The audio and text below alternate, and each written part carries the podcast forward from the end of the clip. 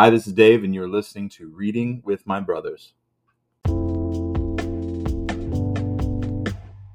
Hey there, brother. Long time no hear. Uh, I apologize for the long gap here through the holidays, and then the month of January was challenging for us uh, at, at, our house with illness and injury, and uh, just lots of convening factors that made recording challenging. And so I am coming to you very late with this next installment in the Thomas Watson book discussion.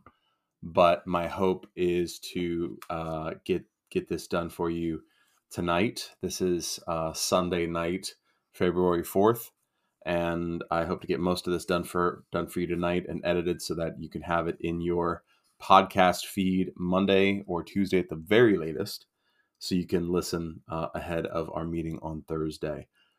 So to uh, at this in this episode, we'll be looking at uh, a man thoroughly trained in religion and a man who walks with God. The next two sections for uh, Thomas Watson's The Godly Man's Picture. We're almost done with his list of 24 characteristics. So let's uh, get these two knocked out tonight, and uh, in the next episode, we'll finish up with uh, the last characteristic and then some conclusions that Watson gives of this discussion before we move on to the next chapter. So uh, let's get started. Section 22 A godly man is thoroughly trained in religion. He obeys every command of God. Quote, I have found David a man after mine own heart, which shall fulfill all my will. Acts 13:22. In the Greek, it is all my wills. A godly man strives to walk according to the full breadth and latitude of God's law.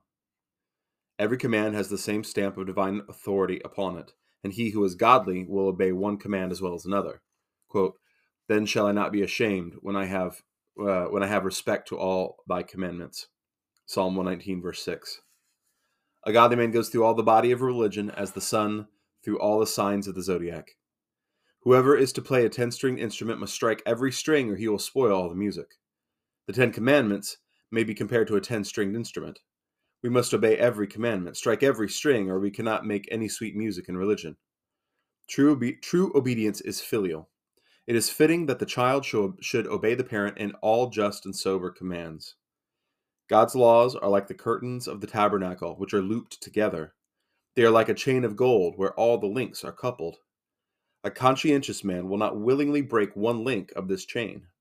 If one command is violated, the whole chain is broken. Whosoever shall keep the whole law yet offend in one point, he is guilty of all. James 2:10. A voluntary breach of one of God's laws involves a man in the guilt and exposes him to the curse of the whole law. True obedience is entire and uniform. A good heart, like the needle, points the way in which the lodestone draws. This is one great difference between a child of God and a hypocrite. The hypocrite picks and chooses in religion. He will perform some duties which are easier and gratify his pride or interest, but other duties he takes no notice of.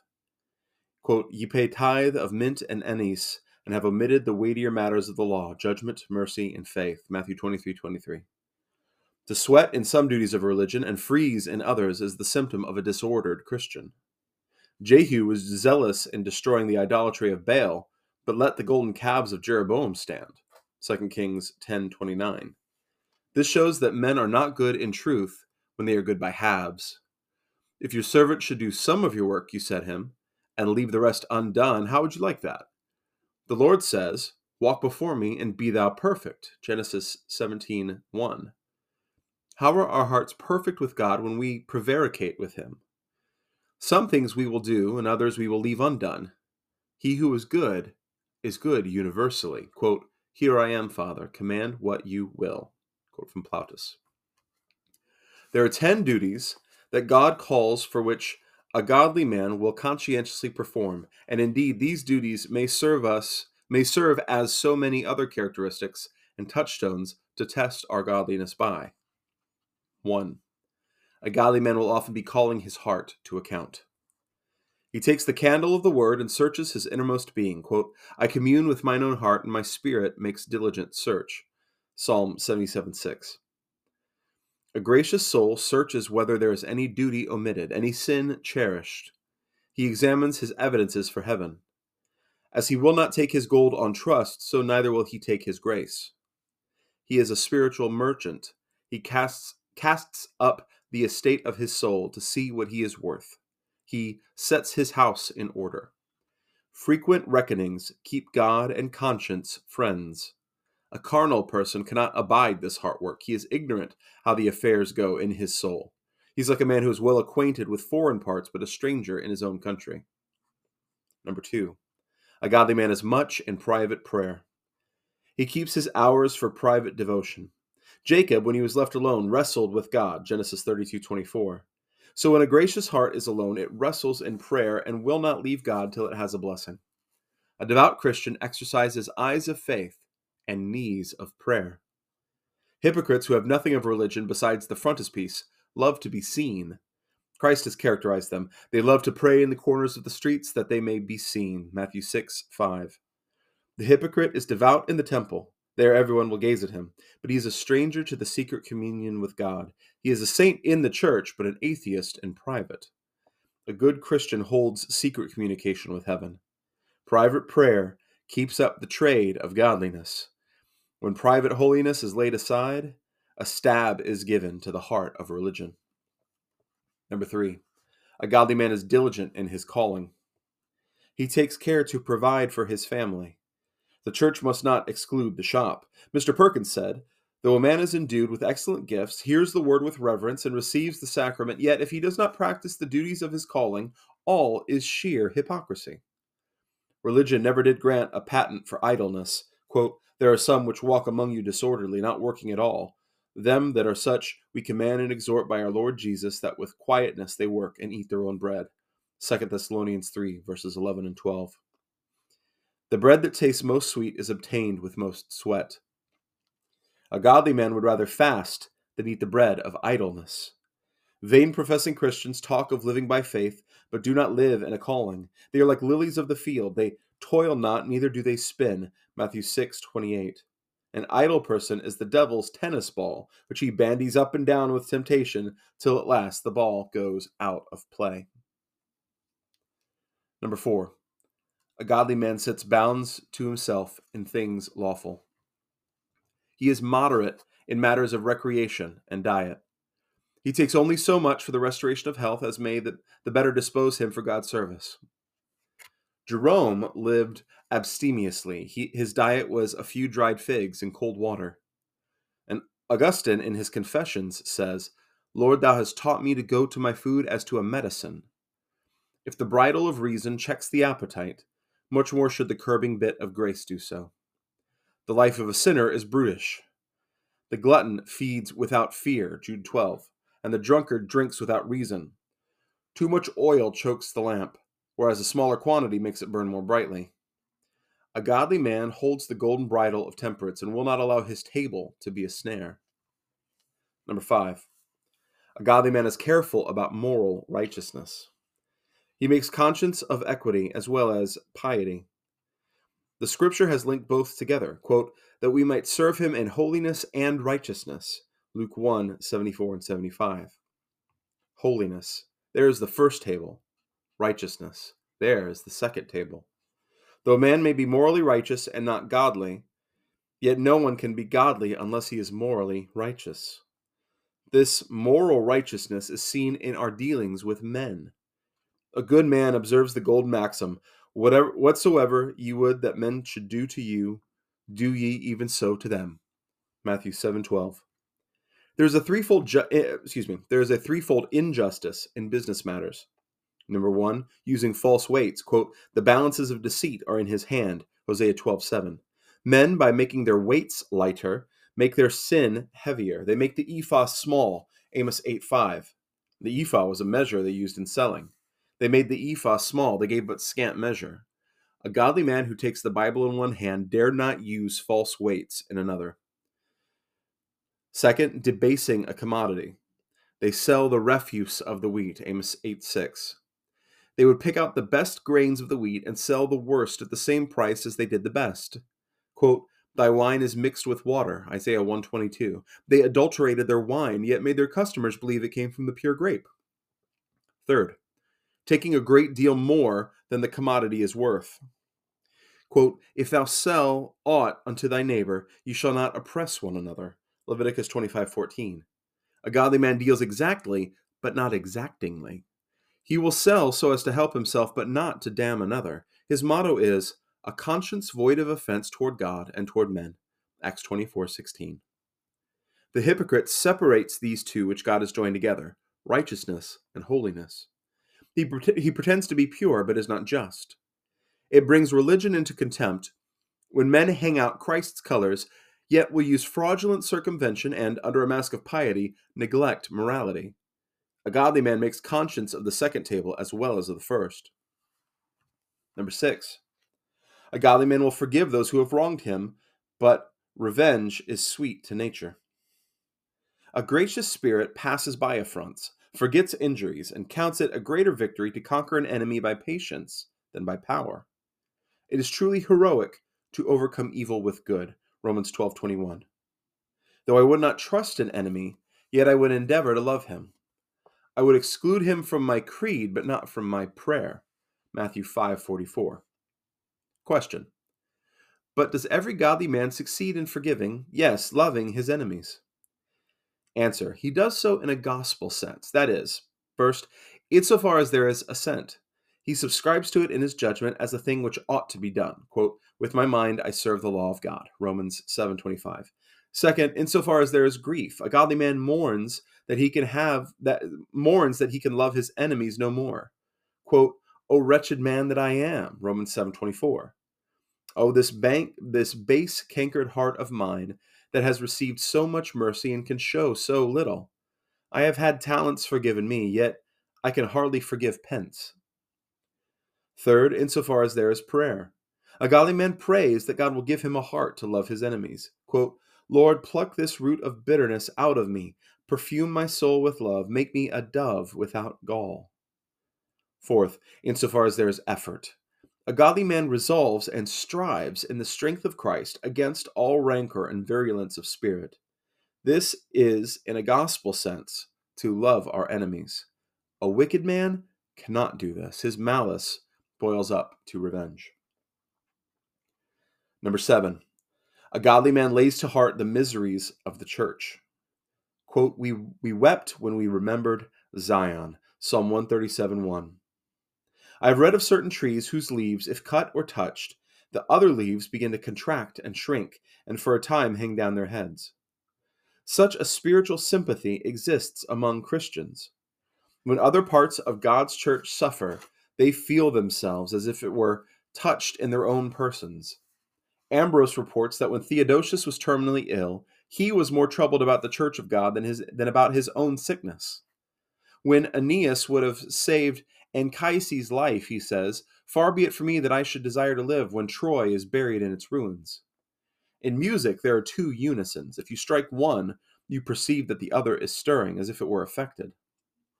When the Lord strikes others, a godly heart is deeply affected. Quote, My bowels shall sound like a harp.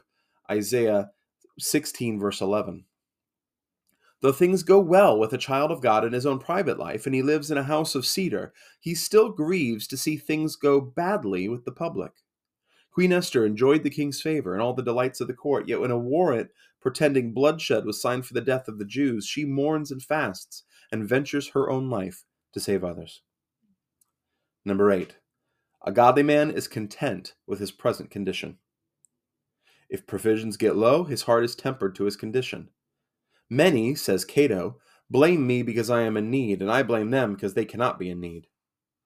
A godly man puts a candid interpretation on providence. When God brews him a bitter cup, he says, This is my diet drink. It is to purge me and do my soul good. Therefore he is most content. Philippians 4:11. Number 9. A godly man is fruitful in good works. Titus 2:7. The Hebrew word for godly, chesed, uh, I assume that's Hesed, signifies merciful, implying that to be godly and charitable are of equal force, one and the same. A good man feeds the hungry, clothes the naked. He is ever merciful. Psalm, Psalm 37 26. The more devout sort of the Jews to this day distribute the tenth part of their estate to the poor, and they have a proverb among them Give the tenth, and you will grow rich. The hypocrite is all for faith, nothing for works, like the laurel that makes a flourish but bears no fruit. Number 10. A godly man will suffer persecution. He will be married to Christ, though he settles no other estate on him than the cross. He suffers out of choice and with a spirit of gallantry. Hebrews 11:35. Algerius wrote a letter to his friend headed "From the pleasant gardens of the Leonine prison." The blessed martyrs who put on the whole army of God blunted the edge of persecution by their courage. The juniper tree makes the coolest shadow and the hottest coal. So persecution makes the coal of love hotter and the shadow of death cooler. Thus, a godly man goes round the whole circle of religious duties and obeys God in whatever he commands. Objection. But is it possible for anyone to walk according to the full breadth of God's law and to follow God fully? Answer. There is a twofold obeying of God's law. The first is perfect when all is done as the law requires. This we cannot arrive at in this life. Secondly, there is an incomplete obedience which is accepted in Christ. This consists of four things. First, an approving of all God's commands. Quote, the commandment is holy and just and good. I consent unto the law that it is good. Romans 7, verse, 6, verse 12 and 16. There is both assent and consent. Second, a sweet delight in God's commands. Quote, I will delight myself in thy commandments, which I have loved. Psalm 119, verse 47. Third, a cordial desire to walk in all God's commands. Quote, Oh, that my ways were directed to keep thy statutes. Psalm 119.5. Fourth, a real endeavor to tread in every path of the command. Quote, I turn my feet unto thy testimonies. Psalm 119, verse 59. This God esteems perfect obedience and is pleased to take it in good part. Zacharias had his failings. He hesitated through unbelief, for which he was struck dumb. Yet it is said that he walked in all the commands of the Lord blameless. Luke 1, verse 6.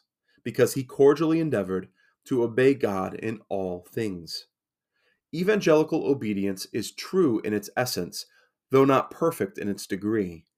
And where it comes short, Christ puts his mercies into the scales, and then there is full weight.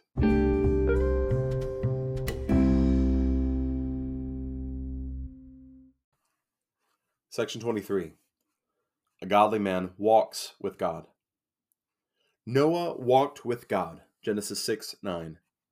The age in which Noah lived was very corrupt. Quote, the wickedness of man was great in the earth. Verse 5. But, it, but the iniquity of the times could not put Noah off his walk. Noah walked with God. Noah is called a preacher of righteousness. 2 Peter 2 5. Number 1. Noah preached by doctrine. His preaching, say some of the rabbis, was in this vein Turn from your evil ways so that the waters of the flood will not come upon you and cut off the whole of Adam's race. Number two, Noah preached by his life. He preached with his humility, patience, sanctity. Noah walked with God. Question What is it to walk with God? Answer Walking with God imports five things Number one, walking as under God's eye. Noah reverenced a deity. A godly man sets himself as in God's presence, knowing that his judge is looking on. Quote, I have set the Lord always before me. Psalm 16:8. David's eyes were here. Number two, the familiarity and intimacy that the soul has with God. Friends walk together and console themselves one with another. The godly make known their requests to God, and he makes known his love to them. There is a sweet intercourse between God and his people. Quote, Our communion, koinonia, is with the Father and with his Son, Jesus Christ. 1 John 1 3. Third, walking above the earth. A godly man is elevated above all sublunary objects. The person who walks with God must ascend very high.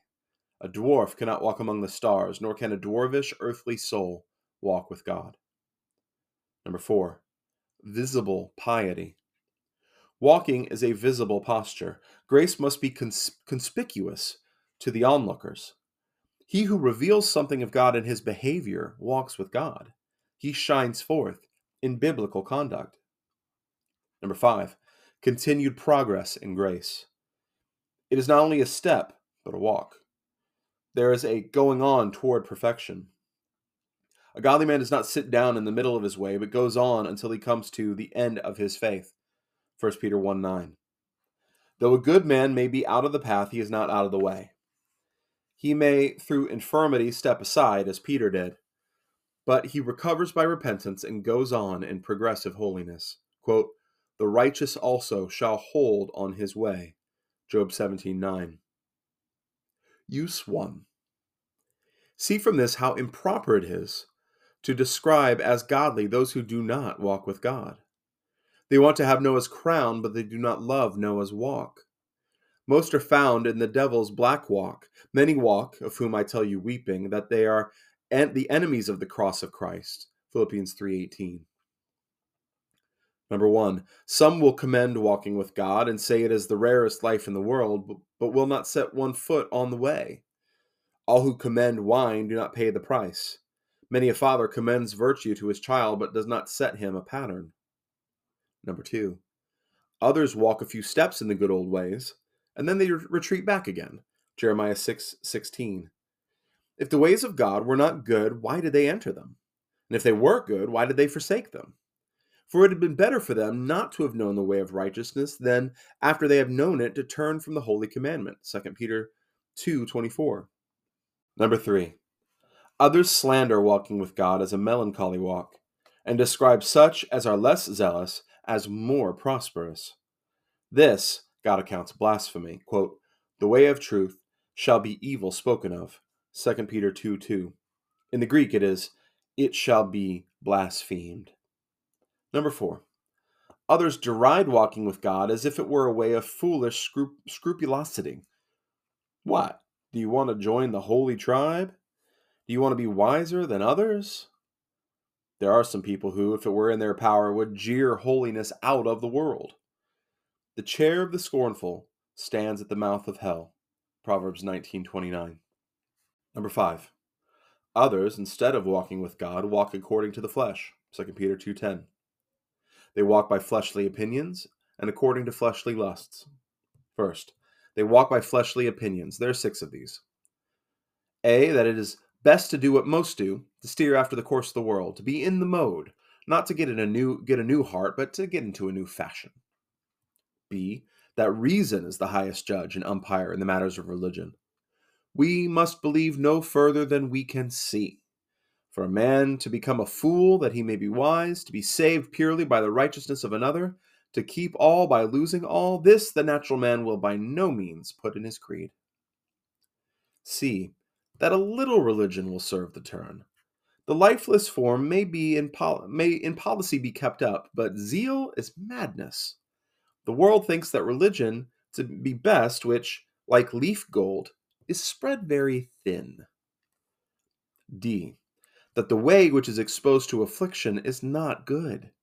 A stick, though it is straight, seems crooked under water, so religion, if it is under affliction, appears crooked to the carnal eye. E. That all a man's concern should be for the present.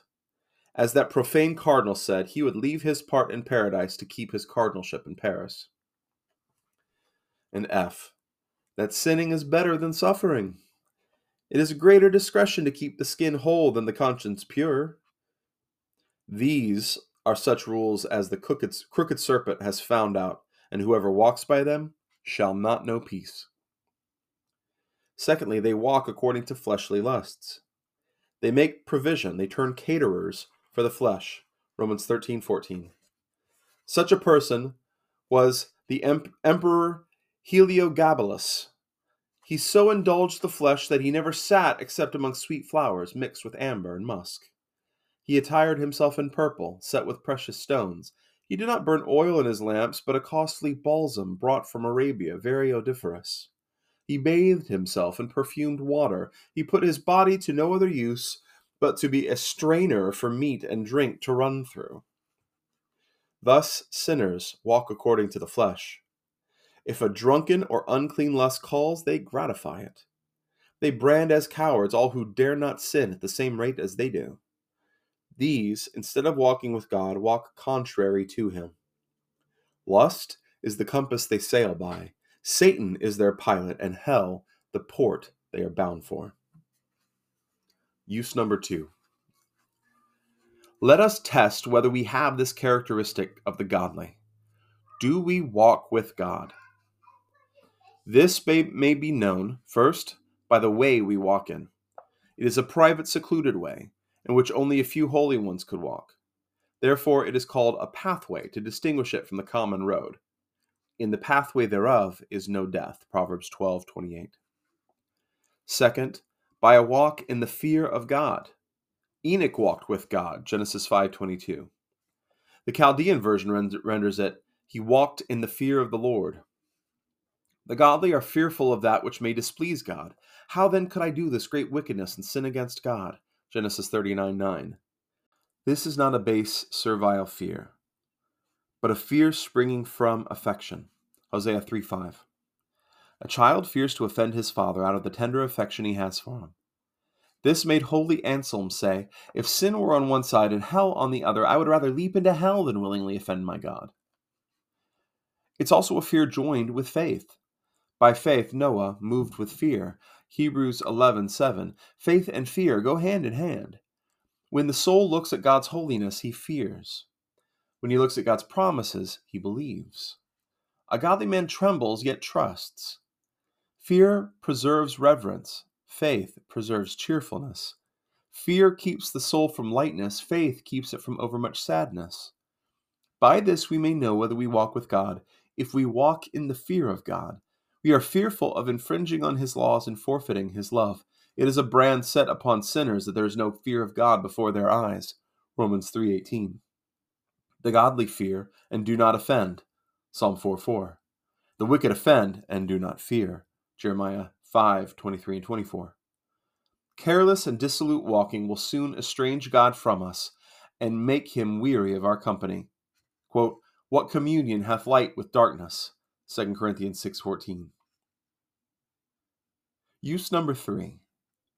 Let me persuade all who wish to be accounted as godly to get into Noah's walk. Though the truth of grace is in the heart, yet its beauty is seen in the walk. Number 1, walking with God is very pleasing to God. He who walks with God declares to the world which company he loves most. His fellowship is with the Father. 1 John 1 3. He counts those the sweetest hours which are spent with God. This is very pleasing and acceptable to God. Quote, Enoch walked with God, Genesis 5.24, and see how kindly God took this at Enoch's hand.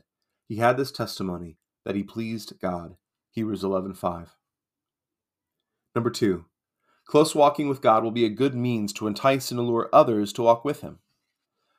The apostle exhorts wives so to walk that the husbands might be won by their conduct. 1 Peter 3 1. Justin Martyr confessed that he had become a Christian by observing the holy and innocent lives of the early saints. Number three, close walking with God would put to silence the adversaries of the truth. 1 Peter 2:15. Careless behavior puts a sword into wicked men's hands to wound religion. What a sad thing it is when it is said of professing Christians that they are as proud, as covetous, and as unjust as others. Will this not expose the ways of God to contempt? But holy and close walking would stop the mouths of sinners, so that they should not speak against, uh, should not be able to speak against God's people without giving themselves the lie. Satan came to Christ and found nothing in him. John 14:30. What a confounding thing it will be to the wicked when holiness is the only thing they have to fasten on the godly as a crime. Quote, we shall not find any occasion against this Daniel, unless we find it against him concerning the law of his God. Daniel 6 5. Number 4. Walking with God is a pleasant walk. The ways of wisdom are called pleasantness. Proverbs 3:17. Is the light not pleasant? Quote, they shall walk, O Lord, in the light of thy countenance. Psalm 89:15. Walking with God is like walking on beds of spices which send forth a fragrant perfume. This is what brings peace, walking in the fear of the Lord and in the comfort of the Holy Ghost. Acts 9:31. While we walk with God, what sweet music the bird of conscience makes in our breast. They shall sing in the ways of the Lord. Psalm 138:5. Number 5. Walking with God is honorable. It is a credit for one of inferior rank to walk with a king. What greater dignity can be put upon a mortal man than to converse with his Maker and walk with God every day? Number six, walking with God leads to rest. There remaineth therefore a rest to the people of God. Hebrews 4 9. The philosopher Aristotle says, Motion tends to rest. Indeed, there is a motion which does not tend to rest. Those who walk with their sins shall never have rest. They rest not day and night. Revelation 4 8. But they that walk with God shall sit down in the kingdom of God. Luke 13 29. Just as a weary traveler, when he comes home, sits down and rests. Quote, To him that overcometh will I grant to sit with me in my throne. Revelation 3:21. A throne denotes honor, and sitting denotes rest. Number 7. Walking with God is the safest walking. Walking in the ways of sin is like walking on the banks of a river. The sinner treads on the banks of the bottomless pit, and if death gives him a jog, he tumbles in. But it is safe going in God's way. Quote, then shalt thou walk in thy way safely. Proverbs 3:23. He who walks with a guard walks safely. He who walks with God shall have God's spirit to guard him from sin, and God's angels to guard him from danger. Psalm 91:11. Number 8. Walking with God will make death sweet. It was Augustus's wish that he might have a euthanasia, a quiet, easy death without much pain. If anything makes our pillow easy at death, it will be this that we have walked with God in our generation. Do we think walking with God can do us any hurt?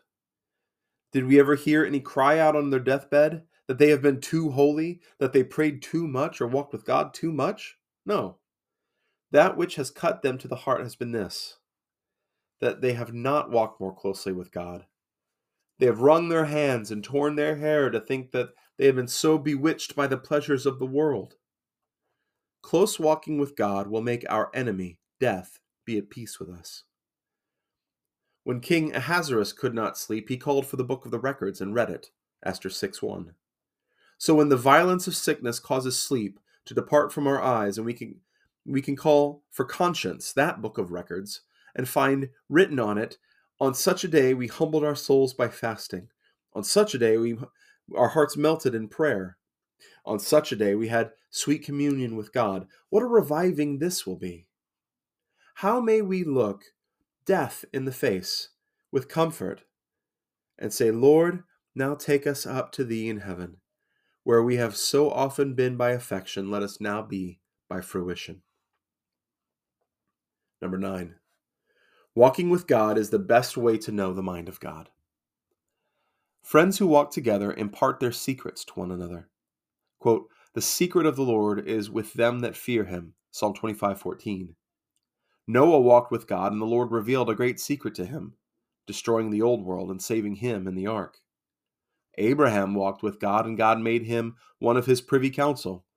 Genesis 24:40. Quote, "Shall I hide from Abraham the thing which I do?" Genesis 18:17. God sometimes sweetly unbosoms himself to the soul in prayer and in the Holy Supper, as Christ made himself known to his disciples in the breaking of bread. Luke 24 35. Number 10. They who walk with God shall never be wholly left by God. The Lord may withdraw for a time to make his people cry after him the more, but he will not leave them altogether.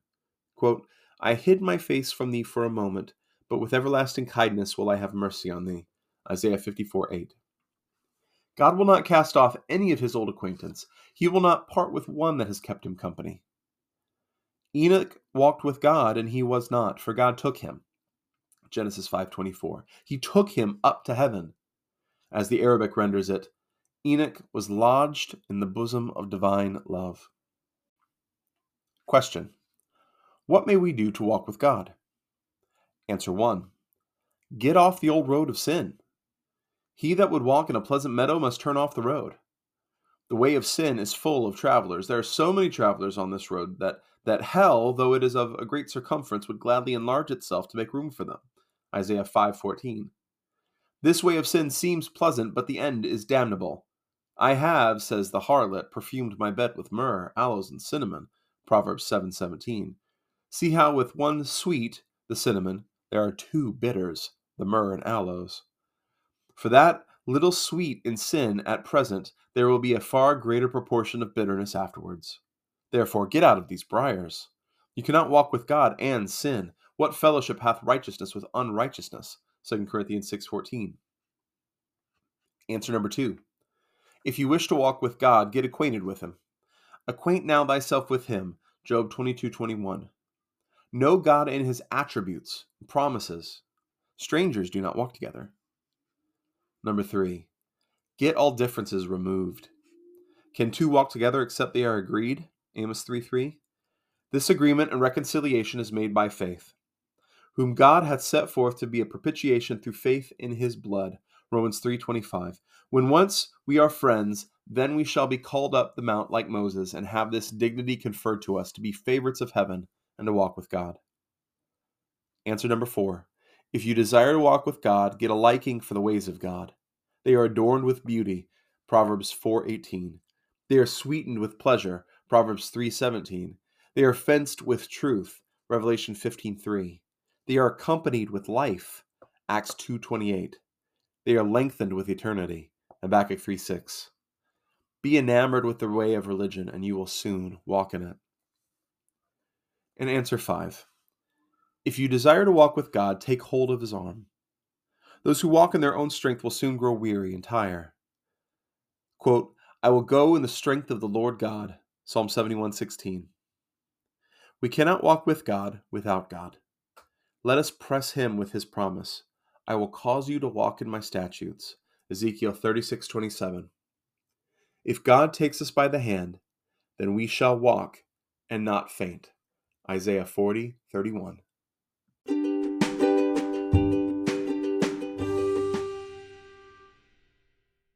Well, there you have it, brother. Section 22 and section 23. Uh, a godly man is thoroughly trained in religion, and uh, a godly man walks with God. You know, it's funny that the, I, after having been so far, oh, so long without reading Watson, it's like as soon as we jump back in, we just get hit full in the face with truth.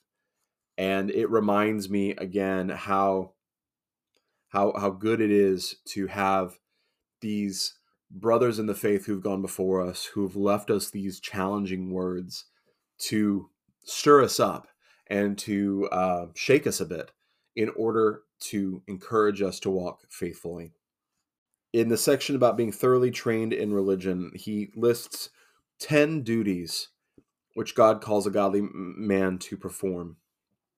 10 duties to call his heart to account, to be much in private prayer, to be diligent in his calling or his daily work, to set bounds to himself in all things lawful, to care about moral righteousness, that he's acting justly in how he interacts with others and, and dealing fairly with them, to forgive those who have wronged him, uh, uh, and to, to lay to his heart the miseries of the church where he feels the suffering and miseries of other other children of God, other members of the church body um, to be content with his present condition, to be fruitful in good works, and to suffer persecution and to suffer it willingly. Just that list, just that list is so challenging. Uh, I hope you were encouraged by it. I hope you were challenged by it. Uh, I find myself as I read that list tagged multiple times in areas where I think I've become a little slack and I need to redouble my my efforts to be obedient and to walk carefully uh, I hope you have found that to be true as well. That perhaps the Holy Spirit is using these these reminders, these exhortations that are based in Scripture, to bring to mind places where you have perhaps let something slide that you could now tighten up. Because that's what this is about ultimately. We're reading this book together, and I hope it's encouraging to you, but I hope more than anything else, it isn't just an intellectual exercise it's very easy. And I say this as someone who is surrounded by stacks of books, including several stacks of books I haven't quite read yet, or I've only read bits and pieces of. It's very easy to collect all of this information, to collect all of these uh, uh, treasures of knowledge and then do nothing with them.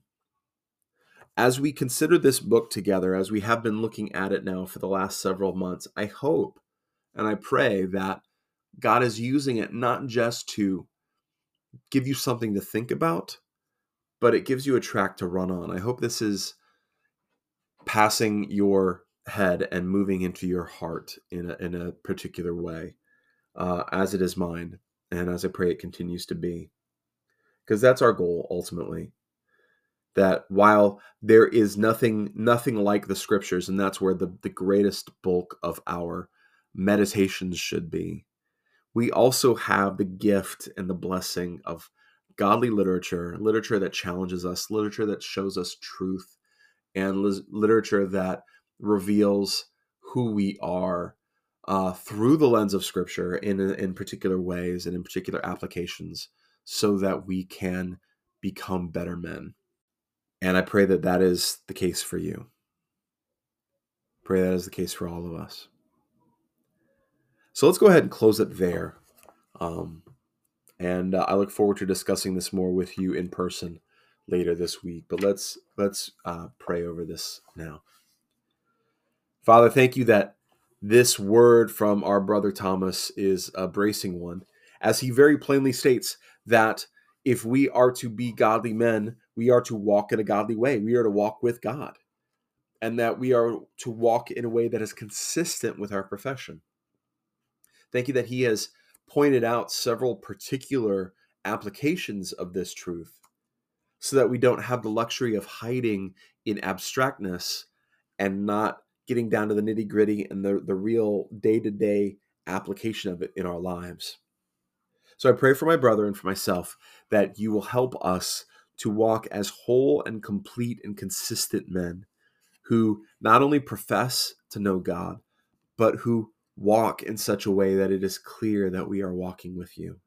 And where we have fallen short, Father, we ask for your grace, we ask for your forgiveness, we ask for your help to cause us to walk more faithfully. Thank you that you are rich in mercy and abundant in grace, and that it pleases you to answer this prayer, because this is your will that we would become holy and righteous. Not only holy uh, in our in our relationship with you, but righteous in our conduct among others. And I pray that as we do this, people will see our good deeds and praise our Father in heaven. We pray this in Jesus' name. Amen. All right, brother. Next episode's coming up quick. And then we look forward to uh, I look forward to talking through it with you later.